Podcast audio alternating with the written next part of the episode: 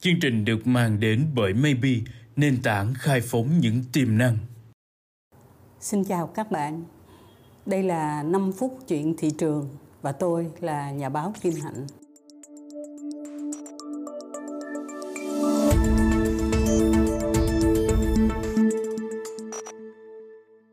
Câu chuyện tôi kể cho các bạn nghe hôm nay là chúng ta sẽ bán cái tính địa phương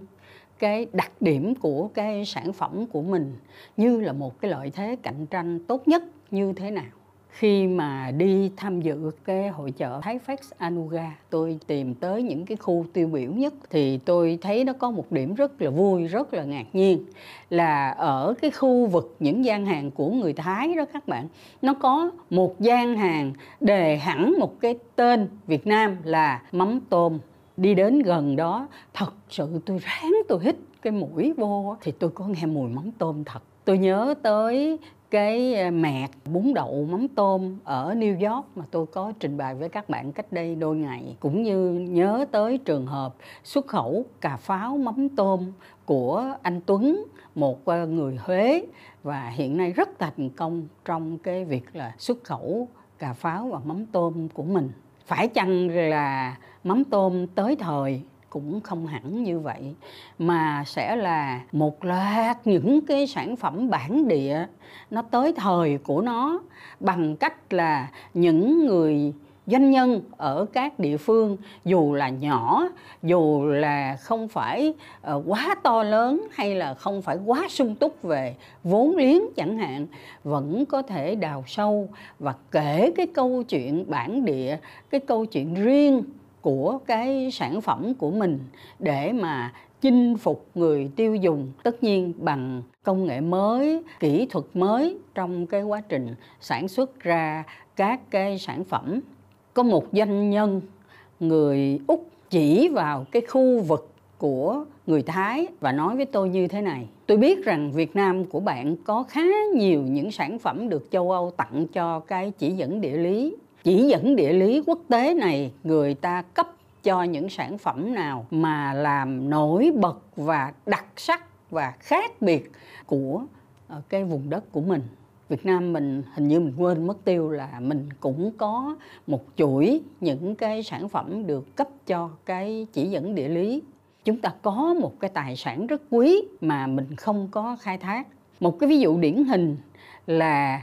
ông chủ tịch của Hiệp hội Người tiêu dùng hữu cơ của Thái Lan khi được giới thiệu cái mật dừa nước Việt Nipa của anh Tiến là mật đường lấy ra từ những cái quầy dừa nước dọc theo những kênh mương của Cần Giờ hay là Tây Nam Bộ. Thì họ hỏi là, dừa nước thì cái này ở bên Thái của chúng tôi cũng có nhiều. Đúng là ông có nhiều. Nhưng chúng tôi lại là người khám phá ra rằng cái đường mà lấy được từ cái mật dừa nước này có một chỉ số đường rất thấp. Và hơn nữa còn được viện Pasteur của Việt Nam á, kiểm định và chứng nhận rằng nó có chất điện giải. Tức là nó có thể dùng làm cái nước biển khô ozone để chữa cái bệnh tiêu chảy cho các cháu bé. Và cái điều đó là hết sức là quý. Tuy nhiên người ta nói là tôi chưa nghe cái này bao giờ cả. Chúng ta phải thành thật nhận khuyết điểm là chúng ta có những cái gia tài quý như vậy, nhưng chúng ta chưa có la lên cho mọi người biết cái quý của cái sản phẩm của mình. Cái điều kiện cơ bản là anh phải khám phá ra những cái công dụng quý nhất của sản phẩm của Việt Nam. Ví dụ, có người nói với tôi là Thái Lan không được như Việt Nam mỗi một cái vùng địa lý của Việt Nam đều có những cái cây gọi là thảo dược, tức là nó có cái tính dược và nó là những cây để trị bệnh. Thì Việt Nam của mình chưa có khai thác hết, thậm chí nếu khai thác thì cũng chưa nói hết về những cái đặc điểm của nó một số những cái khám phá của tôi ở trong cái gian hàng của Việt Nam dự cái Thái Fax nó mang lại cho mình một cái điều là vừa phải khai thác những cái tính năng đặc biệt của các cái tài nguyên bản địa. Đồng thời, chúng ta cũng phải thường xuyên nghiên cứu xu hướng tiêu dùng của những cái phân khúc thị trường khác nhau những cái khu vực địa phương khác nhau. Ví dụ, công ty lai phú, họ làm về à, bánh kẹo, nước giải khát từ tía tô từ rau má, từ các cái loại mà thảo dược. Nhưng gần đây thì anh phan tế là chủ tịch của lai phú ảnh khoe với tôi một cách giống như là cái thành công nó bất ngờ quá, là hiện nay ảnh xuất được rất nhiều công và mỗi một tháng như vậy là phải cần tới hơn 100 tấn xoài để làm cái pudding xoài. Hay là sử dụng rất nhiều cái mảng cầu xiêm để làm pudding. Như vậy Việt Nam chúng ta xoài mà làm xôi xoài, học theo người Thái là mình cạnh tranh không nổi rồi. Nhưng làm pudding để bán hàng loạt ở trong cái hệ thống siêu thị Lotte hay là xuất nhiều container qua Hàn Quốc là đánh trúng vô một cái thị hiếu đặc biệt của người Hàn Quốc là họ thích cái loại uh, thạch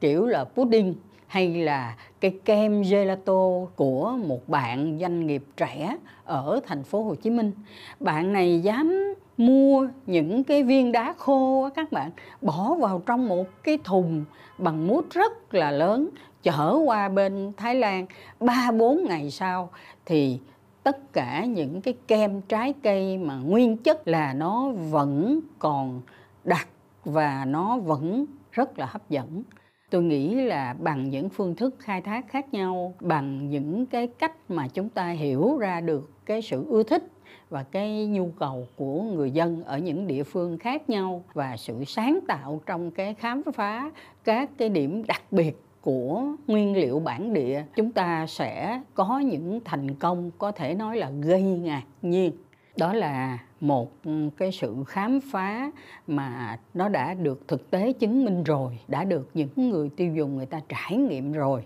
Và chúng tôi giới thiệu với các bạn, tôi xin được dừng cái gợi ý của Ờ, uh, 5 phút chuyện thị trường hôm nay và xin hẹn các bạn trong 5 phút tiếp theo.